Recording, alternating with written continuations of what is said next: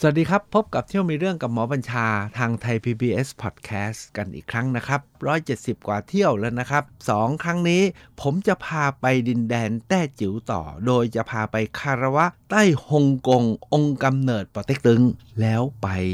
โผเล้งกลับไปไหว้เจ้าพ่อเสือที่สัวบวย เที่ยวมีเรื่องกับหมอบัญชา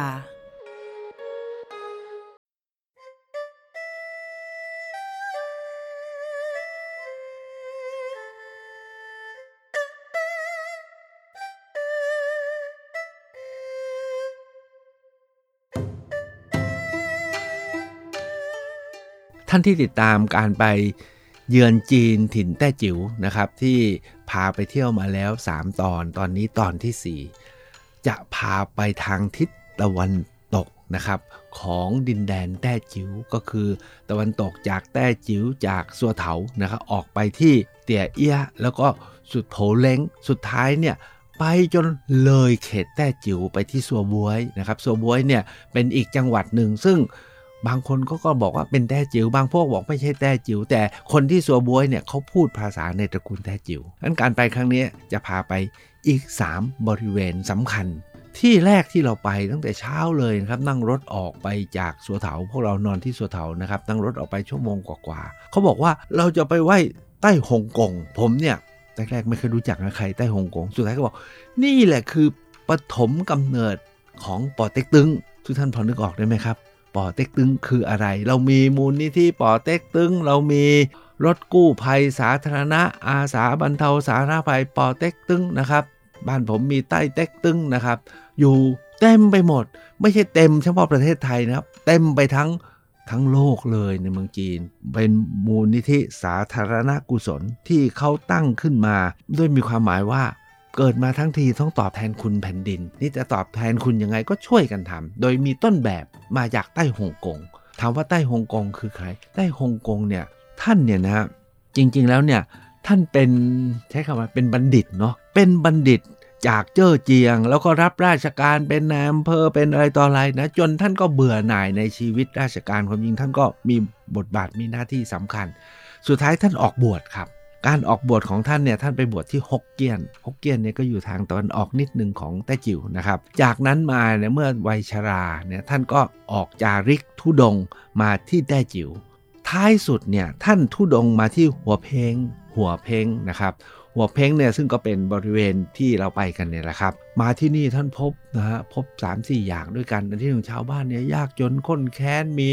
โรคระบาดล้มตายกันมาก ท่านก็ออกมาช่วยในการที่จะดูแลศพนี่ไงเข้าใจนะท่านออกดูแลเก็บศพนะครับ จัดการศพของคนตายให้เรียบร้อย ซึ่งยิงพระไม่ออกมาทำหรอกเรื่องพวกนี้แต่นี่ท่านเป็นพระพระอาวุโสเป็นอดีตบัณฑิตด้วย ท่านออกมาทำก็เป็นที่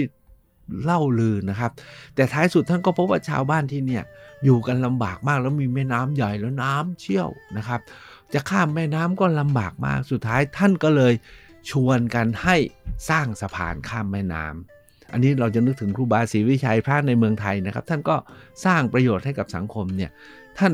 ได้ฮ่องกงเนี่ยก็ชวนชี้แนะให้สร้างสะพาน แล้วบอกว่าจังหวะนี้ต้องสร้างนะ เพราะว่าน้ำจะลดแล้วจังหวะนี้เนี่ยน้ำจะขึ้นต้องสร้างให้เสร็จภายในระยะเท่านี้ ชาวบ้านก็ เชื่อฟังท่านแล้วก็เป็นไปตามที่ท่านบอกว่าน้ำจะลดแล้วต้องรีบสร้างแล้วก็เสร็จ ชาวบ้านสร้างสะพานเสร็จแต่ปรากฏว่าใต้ฮ่องกงเนี่ยท่านชรามากแล้ว ท่านสิ้นเสียก่อนที่สะพานจะเสร็จ พอท่านสิ้นเท่านั้นแล้วแต่ชาวบ้านสร้างสะพานเสร็จ ชาวบ้านก็เลยเห็นท่านเป็นอะไรอะเป็นผู้ศักดิ์สิทธิ์และเป็นผู้ช่วยเหลือที่มีคุณูปการยิ่งอะชาวบ้านก็เลยรวมกันนะฮะสร้างสุสาน สร้างสุสานของใต้ฮ่องกงนะครับ แล้วก็สร้างศาลาขึ้นมาเรียกว่าศาลาป่อเต็กตึงนะครับ สุสานของท่านเนี่ยจริงๆเนี่ยอยู่อีกที่หนึ่ง แต่จุดที่เราไปเนี่ยเขาบอกก็เอาเอาเอาจีวรของท่านเอาเครื่องใช้ของท่านเนี่ยมาฝังไว้นะครับ ก็เรื่องคล้ายๆ กับพระเจ้าตากสินเนาะกับแต้อ้วงนะครับที่เถงให้ที่พาไปเมื่อคราวที่แล้วนะครับ ก็เอา เครื่องใช้เรียกว่าเป็นเครื่องอุปโภคบริโภค ถ้าภาษาเราก็เป็นบริโภคเจดีย์เนาะไม่ใช่ธาตุเจดีย์มาทำเป็นอนุสรณ์สถานกึ่งอุทิศให้ท่านก็เป็นอุเทสิกเจดีย์ไปด้วย ตอนที่เราไปถึงเนาะเมืองจีนเนี่ยเขาประกาศว่าเมืองจีนไม่มีคนจนแล้วนะครับ ไม่มีขอทานแล้ว แต่ปรากฏว่าก่อนเราไปถึงมักคุเทศเขาบอกว่า ถ้าเจอคนชาวบ้านเข้ามาขออะไรได้โปรดอย่าให้ เพราะถ้าท่านให้คนอื่นก็จะมารุมท่าน แล้วท่านก็จะไม่ได้ทำอย่างอื่น อันนี้บรรยากาศคล้ายๆ อินเดียเนาะนะครับประเทศไทยเราไม่มีเท่าไหร่ แต่เราก็สงสัยเอ๊ะไหนว่าไหนสีจิ้นผิงบอกคนจีนไม่จนแล้ว แต่เราก็ไม่แน่ใจนะ อาจจะเป็นผู้พิการหรือยังไงก็ตาม เดิมฟังมาว่าเขาถึงกับปราบแล้วก็ห้ามเลยนะครับ ห้ามขนาดทุกท่านรู้จีนมาขอทานอยู่เมืองไทยวันก่อนที่เกิดเรื่องนะครับเยอะแยะไปหมดเลยนะครับ แต่อันเนี้ยเอาว่ามีคำเตือนแต่เราก็เจอเจอไม่มากนะครับ เจอเท่าที่เห็นก็สี่สห้าคนแล้วเขาก็ต้องแอบมาขอนะครับ ถ้าเราไม่ให้ก็จบนะครับ ปรากฏว่าที่อนุสรสถานแห่งใต้ฮ่องกงอันเป็นต้นกำเนิดของปอเต็กตึงเนี่ยนะครับ พอเข้าไปถึงเนาะเขาจอดรถที่ตรงกลางทางขึ้นนะครับ จริงๆแล้วมันจะมีซุ้มประตูข้างล่างที่ ที่ตีนบันไดแล้วต้องเดินขึ้นมานะครับ เราก็โผล่ไปตรงกลางแล้วก็เดินขึ้นไปเลยนะครับ ก็จะมีรูปนะของใต้ฮ่องกงนะครับ ตั้งอยู่จริงๆก็เล็กๆเนาะไม่ได้ตั้งเป็นแบบเป็นรูปพระใหญ่อะไรทำเป็นรูปเล็กๆ อยู่ในซุ้มกลางลานนะครับ ที่เราเองก็อ๋อมีแค่นี้เอง มีแค่นี้จริงๆนะครับทั้งสารของเขาเนี่ยแล้วเลยขึ้นไปข้างหลังเนี่ยก็จะเป็นห่วงซุยแบบที่เราเราเคยเห็นในเมืองไทยก็คือเป็นห่วงซุยมีโค้งๆมีเนินดิน แล้วก็มีป้ายอธิบายบอกตรงนี้แหละนะครับที่เอาเอเครื่องใช้ของใช้ของได้ฮ่องกงมาฝังไว้เพื่อเป็นอนุสรณ์นอกนั้นก็มีห้องศาลาสำหรับคนไปทำบุญ มีเพียงเท่านั้นจริงๆนะครับ แต่ต้องใช้คำว่าเรื่องราวที่ใต้ฮ่องกงได้สร้างทำไว้นะครับ เป็นที่จดจำแล้วก็เป็นแรงบันดาลใจเนี่ยแล้วก็ตั้งเป็นปอเต็กตึงที่บอกว่าการสนองคุณเนี่ยนะครับทำให้ เกิดเป็นตัวแบบที่แพร่ไปทั่วแผ่นดินจีน และที่สำคัญก็คือว่าอีกเจ้าสัวหนึ่งวันก่อนเนี่ยที่ไปที่แถงให้ก็พูดถึงเจ้าสัวหวังหลีนะครับ แต่ที่นี่เนี่ยเจ้าสัวอุเทนเตชะไพบูลนะครับ ซึ่งก็เป็นเป็นเจ้าสัวที่ยิ่งใหญ่มากนะครับ สร้างก็มาก่อตั้งมูลนิธิปอเต็กตึงขึ้นในประเทศไทย แล้วก็ทำอีกตั้งหลายอย่าง เช่น โรงพยาบาลหัวเฉียวนะก็อยู่ในในร่มนี้นะครับก็เป็นเรียกว่าก็เป็นจีนแต้จิ๋วเนี่ยครับที่ออกไปจากดินแดน ดินแดนตรงนี้คืออำเภอเตียเอี้ยนะครับออกไปจากเตียเอี้ยแล้วก็ประสบความสำเร็จแล้วกลับมาตอบแทนคุณแผ่นดินที่นี่นะครับมาสร้างอะไรไว้ที่นี่เยอะแยะไปหมดเลยนะครับขณะเดียวกันก็ตอบแทนคุณแผ่นดินไทยด้วยการสร้างมูลนิธิปอเต็กตึง เพื่อบำเพ็ญสาธารณกุศลไว้กับแผ่นดินจาก ต้นแบบของใต้ฮ่องกงนะครับ อันนี้ผมก็คิดว่ามีความหมายไหมสำหรับพวกเราเนี่ยที่ต้องช่วยกันนะสร้างจิตสำนึกสาธารณะ เพื่อช่วยเหลือกันและกันเนี่ยต้นแบบของใต้ฮ่องกงจึงมีความหมายไม่น้อยนะครับ จุดที่ 2 ที่เราไปกันเนี่ยนะครับเขาบอกว่ามีบ้านใหญ่อีกบ้านหนึ่งนะครับ ซึ่งใหญ่ไม่น้อยแล้วก็ไม่แพ้บ้านของ ตันชื่อฮวงนะครับของตระกูลหวังหลี แต่อันนี้เนี่ยเป็นของคนจีนแท้ๆนะครับ อยู่ที่โผเล้งนะครับ ชื่อว่าเตอร์อานหลี บ้านนี้เนี่ยพอเราไปถึงเนี่ยนะครับ สภาพเนี่ยต้องใช้คำว่าเออไม่ได้ถึงขั้นแบบที่เราคิดว่าจะเป็นแบบของหวังหลีนะครับ เป็นบ้านหมู่ใหญ่เหมือนกัน เปิดให้เราดู มุมเดียวเหมือนกันนะครับก็คือมุมทางด้านขวามือสุด ซึ่งส่วนที่เปิดให้ดูเนี่ยทุกวันนี้ใช้เป็นคล้ายๆสำนักงานของต้องเป็นกลุ่มคอมมิวนิสต์อะเราเห็นดาวแดงเห็นรูปประธานเหมาเห็นคำขวัญประธานเหมาเต็มไปหมดเลย แต่สภาพเนี่ยก็ก็เป็นสภาพกำลังใช้งาน แล้วก็ไม่มีข้อมูลอะไรมาก แต่ ที่สนุกสำหรับการไปที่นี่เนี่ยเรารู้สึกว่าได้สัมผัสบ้านของคนจีน จริงๆเนี่ยบ้านนี้ก็เป็นกลุ่มบ้านที่มีขนาดใหญ่มากก็หลายร้อยหลังนะครับ ที่อยู่ด้วยกันนะครับ แล้วก็ทุกวันนี้ก็ยังดำรงอยู่เดิมเนี่ยเขาเป็นของตระกูล แล้วทุกวันนี้ก็ยังอยู่กันเป็นละแวกละแวก เท่าที่เราได้ไปเห็นเนี่ยพอมีเวลาว่างเราก็เดินไปตามตรอกซอกซอยไปเรื่อยๆนะครับปรากฏว่า เราก็จะเจอซอกหนึ่งซอกสองซอกสามซอกสี่ซอกห้าพบคนที่เขาอยู่กันนะฮะมีบางบ้านยังเลี้ยงหมูอยู่ข้างในบ้านเลย มีบ่อน้ำกำลังซักซักผ้านะครับทำให้เออเรามีความรู้ได้มาสัมผัสกับชุมชนบ้านชาวจีนนะครับ ในยุคยุคปัจจุบันที่เป็นแบบดั้งเดิมนะครับ อันนี้รู้สึกเป็นการเดินที่มีความสนุกสนานและมีความน่าสนใจที่สุดอันที่หนึ่งสะอาดสะอาดอย่างไม่น่าเชื่อ แต่ก่อนเนี่ยเราเคยรู้สึกว่า เมืองจีนเนี่ยต้องสกปรกนะครับ แต่ปรากฏว่าสะอาดผิดหูผิดตาจริงๆนะครับสะอาดมากขนาดเป็นบ้านเก่าๆแล้วก็ยังสะอาดสะอาดแสดงว่าวินัยของเขาเนี่ยดีมากๆเลยนะครับ นอกจากนั้นแล้วเนี่ยในเขตนี้เนี่ยนะครับยังมีอีก 2 เขตอันนี้เป็นความน่าสนใจมาก เขตหนึ่งเนี่ยเขาเป็นพื้นที่ที่เขายกให้พ่อค้ามาขาย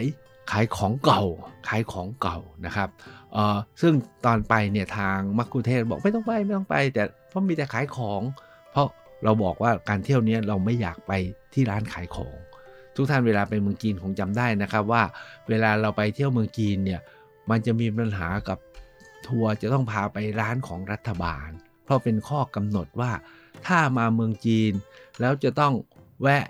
ร้านอย่างน้อยวันละหนึ่งร้าน เหมือนกับมาเมืองไทยอะทัวร์ศูนย์เหรียญก็เหมือนกัน บอกว่ามาถูกแต่สุดท้ายก็ต้องไปซื้อของซื้อของซื้อของสุดท้ายไม่ได้เที่ยว ไปหมดเวลากับการซื้อของ ในทัวร์ของเราเนี่ยเราขอว่าเราจะไม่ขอไป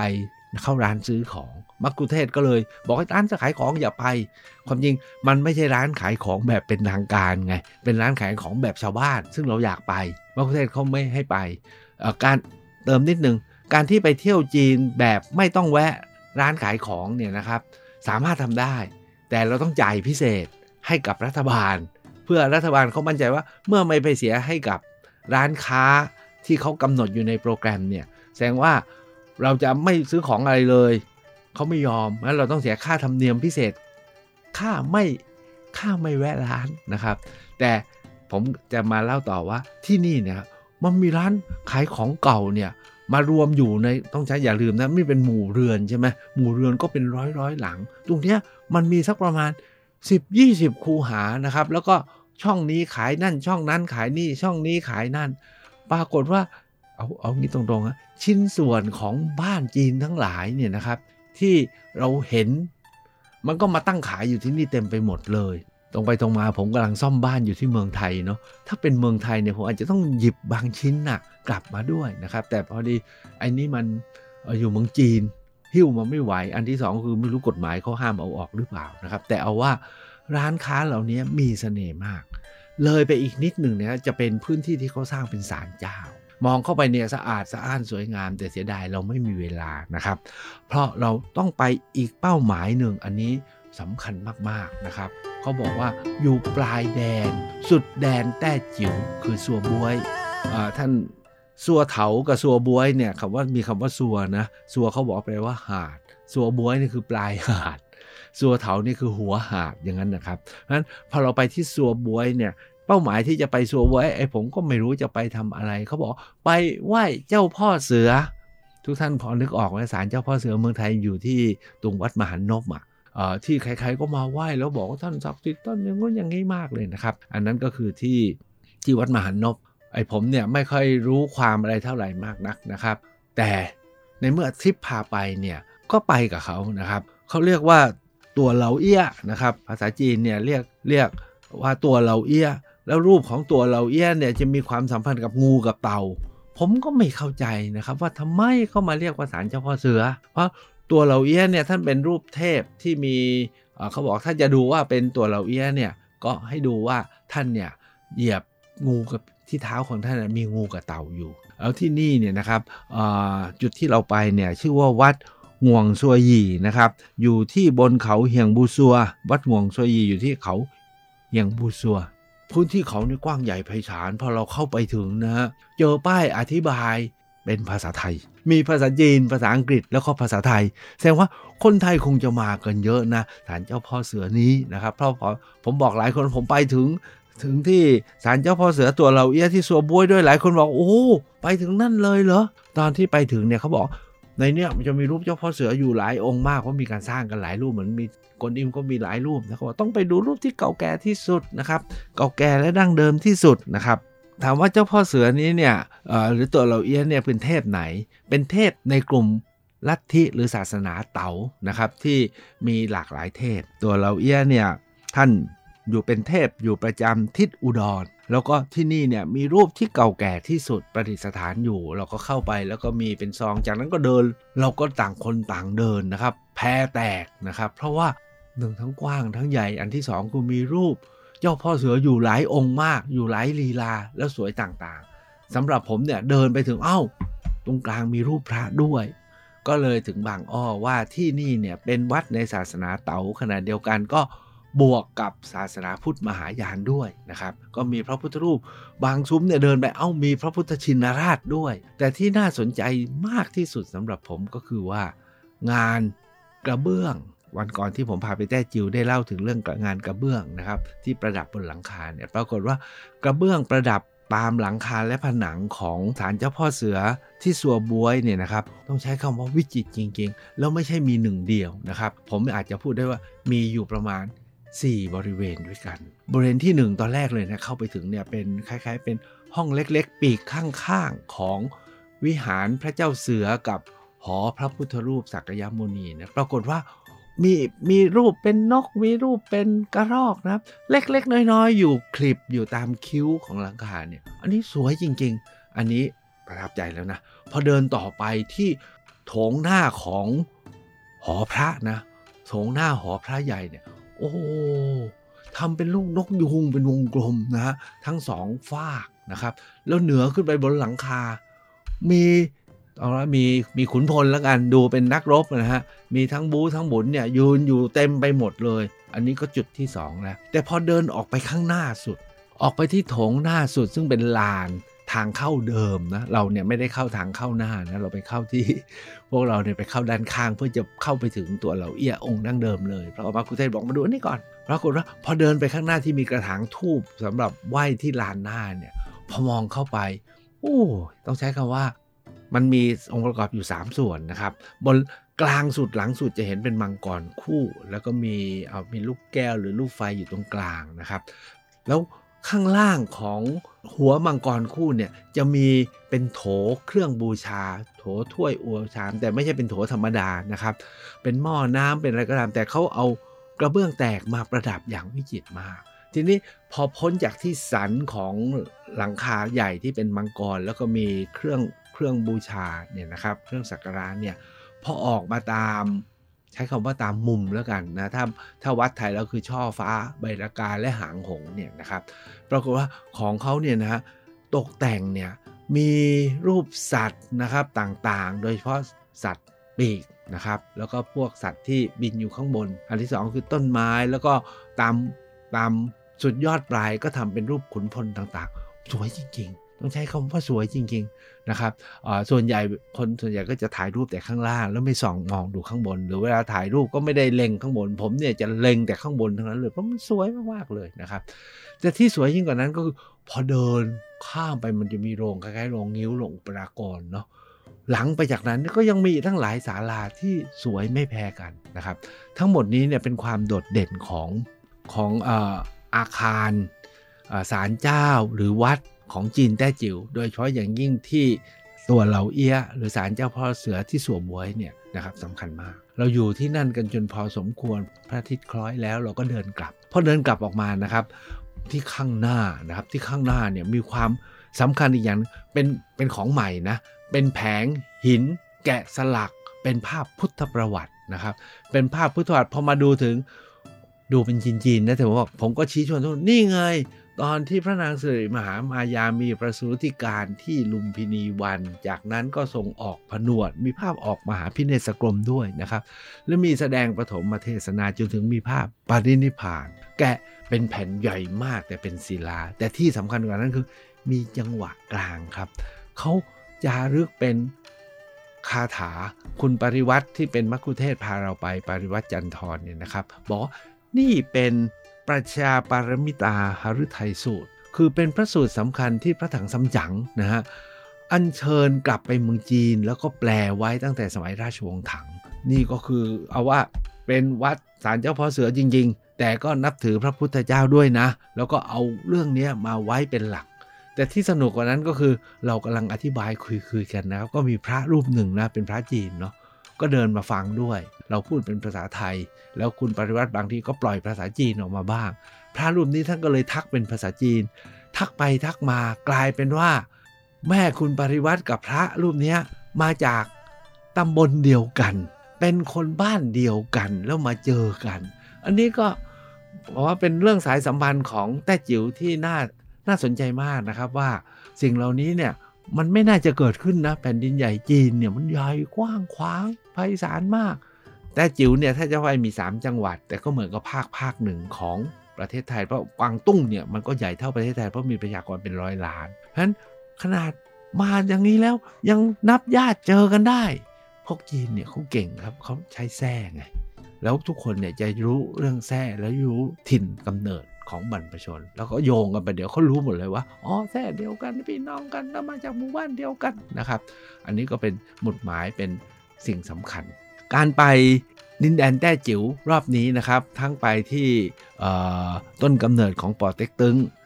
ท่านใต้ฮ่องกงที่ที่อำเภอเตียเอียการไปที่เตอร์อานลีนะครับ บ้านเก่า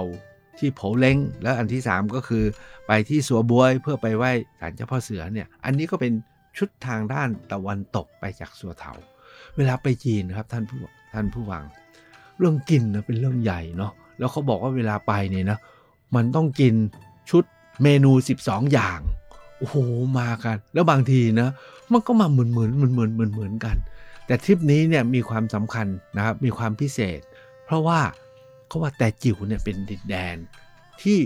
มีหลายเรื่องพิเศษ แต่เรื่องของกินก็พิเศษด้วย แล้วความพิเศษของของกินที่แต้จิ๋วในการไปครั้งนี้ที่โผเล้งเนี่ยพอบอกไปโผเล้งนะ มีคนที่ไปด้วยแล้วเขาบอกถ้าโผเล้งต้องกินเต้าหู้ทอดไอเราในอยู่เมืองไทยเรากินถั่วทอดเต้าหู้ทอดใช่ไหมเขาบอกโผเล้งเนี่ยขึ้นชื่อเรื่องเต้าหู้ทอดเนี่ยเขามีขนาดนั้นนะครับเออต้องไปกินเต้าหู้ทอดเราก็ไปกินนะฮะเต้าหู้ทอดเนี่ยมาแบบอ่าอะไรนะนะครับ กรอบแล้วก็ร้อนนะครับ แล้วข้างในเนี่ยนิ่มอร่อยมาก แต่น้ำจิ้มนะน้ำจิ้มเขาเป็นน้ำเกลือมันไม่อร่อยเท่าน้ำจิ้มเมืองไทย อันนี้ก็ไปโผเล้งไปกินเต้าหู้ทอดนะครับ อันที่สองเขาบอกว่าต้องไปกินอะไรอะปอเปี๊ยะหอมอะถึงปอเปี๊ยะอะไรก็ไม่รู้ผมจำไม่ได้ ผมถามว่ามันคืออะไรเขาบอกหากินที่อื่นไม่ได้นะ สุดท้ายเราก็ไม่ได้ไปกินที่นี่นะครับ ก็คือเอาแป้งปอเปี๊ยะมาม้วนไอ้น้ำตาลที่ทำเป็นหลอดๆท่านไม่รู้ ตอนนี้เมืองไทยเราไม่เหลือแล้วแล้วในนั้นก็จะมีมีใบผักชี ให้มันหอมหอมเนี่ยแค่นั้นก็มียังมีให้กินอยู่ แต่ก่อนเนี่ยในเมืองไทยเรา บ้านผมนะตอนเด็กๆ ยังเคยเห็นว่าเขาก็ใส่ปี๊บแล้วก็เดินมาหรือรถเข็นมา แล้วบอกว่ากินก็เอาแป้งปอเปี๊ยะแล้วก็ม้วนไอ้ไอ้น้ำตาลหลอดเนี่ยนะครับน้ำตาลหลอดสีขาว แล้วก็มีพริกนิดนึงมีใบผักชีหน่อยนึงเขาบอกเนี่ยคือปอเปี๊ยะหอม ผมกินแล้วมันนึกถึงสายไหมบ้านเราอะนะครับ แต่อันที่3เนี่ยอันนี้คราวที่แล้วคราวที่แล้วที่ไปที่เทงไห้ไม่ได้เล่านะครับ ที่เทงไห้เนี่ยเขาขึ้นชื่อเรื่องห่าน ตอนที่เราไปเนี่ยนะ ก็ได้ไปกินห่านปรากฏว่าตอนเข้าไปถึงนะตอนเที่ยงเนาะปรากฏรถทัวร์เต็มไปหมดเลย รถทัวร์เขาบอกก็ใครๆก็ต้องมากินห่านที่เถงให้เพราะเป็นสุดยอดนะครับ เป็นห่านพะโล้แล้วเขาบอกกินห่านกินทุกส่วนนะนะกินตั้งแต่หัวจนถึงตีนนะครับ กินตับกินไส้กินกินหมดนะครับ เลือดหาน ตับหานจัดมาให้กินทั้งหมดเลย ปรากฏว่าพอไปถึงอันที่หนึ่งคือ ร้านขายห่านพะโล้เนี่ยเต็มเป็นพืชเลย นะครับเกือบทั้งถนนเลย อันที่สองคือรถทัวร์ก็จอดกันแน่นขนาดเลย แล้วเขาไปถึงก็พอได้เวลานะครับไปตามคิวเขาก็เขาที่กินห่านก็มาเสิร์ฟแต่ที่น่าสนใจที่อันอีกอันหนึ่งคือการที่แต้จิ๋วเขาให้ความสำคัญกับเรื่องอาหารการกินนะปรากฏว่าจังหวัดของเขานะครับ หรือมณฑลของเขาเนี่ยมีการประกาศมรดกวัฒนธรรมว่าด้วยอาหาร นะครับแล้วขึ้นป้าย แล้วป้ายของเขาทำตราคล้ายๆ กับยูเนสโกพอเราเข้าไปถึงไอ้นี่มันมรดกวัฒนธรรมที่เรียก intangible ที่บ้านเมืองไรเมืองไทยเราเพิ่งได้อะไรอะเพิ่งได้โนราเพิ่งได้สงกรานต์นะครับเพิ่งได้โขนไปเนี่ยปรากฏว่าที่นี่เขามีตราคล้ายๆ ตรายูเนสโกแต่จริงไม่ใช่ยูเนสโกเป็นการประกาศให้อาหารเมนูนี้เป็นมรดกวัฒนธรรม แห่งดินแดน แห่งจังหวัดนี้นะครับ แล้วก็ไปก็ต้องไปกินกัน ประเทศไทยเราไม่มีทำนะ มีทำอย่างเป็นเรื่องเป็นราวก็มีเชลชวนชิม แล้วตอนหลังก็มีอะไรนะ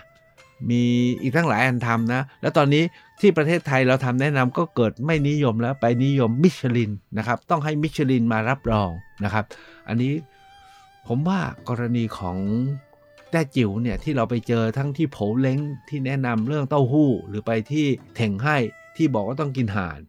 แล้วเดี๋ยวผมจะเล่าต่อนะครับ พอไปต่อนะ ไปที่จูไห่เขาก็มีซูกี้แบบจูไห่เป็นซูกี้น้ำข้าว อันนี้ก็ไปถึงเขาก็ขึ้นป้ายครับ ขึ้นป้ายว่าเป็นมรดกวัฒนธรรม หรือแม้กระทั่งวันสุดท้ายเนี่ย ตอนที่เราจะออกจากแต้จิ๋วเพื่อจะไปที่จูไห่เขาพาไปกินก๋วยเตี๋ยวลูกชิ้นกับพวกเกี๊ยวอะ ปรากฏว่าก๋วยเตี๋ยวก็เป็นมรดกวัฒนธรรมด้วย ขึ้นตรา ไอตราที่ดูแล้วมันคล้ายๆกับอะไรอะของยูเนสโกอะคณะที่ไปบอกพอไปถึงเห็นตราอู้นี่มันยูเนสโกรับรองไม่ใช่ แต่มันเป็นการสร้างทำในระดับพื้นที่ให้มีคุณค่า แล้วเพื่อให้คนในท้องถิ่นก็ภูมิใจ แล้วก็เอามาใช้ในการพัฒนาและสร้างสรรค์ คนที่เดินทางมาก็รู้สึกว่าได้เจอของที่ใช่แล้ว อันนี้เป็น ผมว่ามีความหมายมาก ในประเทศไทยเราเนี่ยอาจจะมีทำน้อยหน่อย ส่วนใหญ่ก็มีป้ายแต่เรื่องสุขอนามัย สุขอนามัย กับเรื่องป้ายเปิดพิสดารป้ายเชลชวนชิมนะครับเขาว่ากันว่าตอนแรกในประเทศไทยเนะจ้างมิชลินมาทำนะครับ อันนี้ก็เป็นข้อคิดนะครับของการไปที่แต้จิ๋วนะครับ รอบนี้ก็ไปที่เตียเอียโผเล้งและก็สัวบวย รอบหน้าจะพาไปที่จูไห่แล้วรอบนู้นนะ จะไปจบที่มาเก๊าครับ สวัสดีครับ เที่ยวมีเรื่องกับหมอบัญชา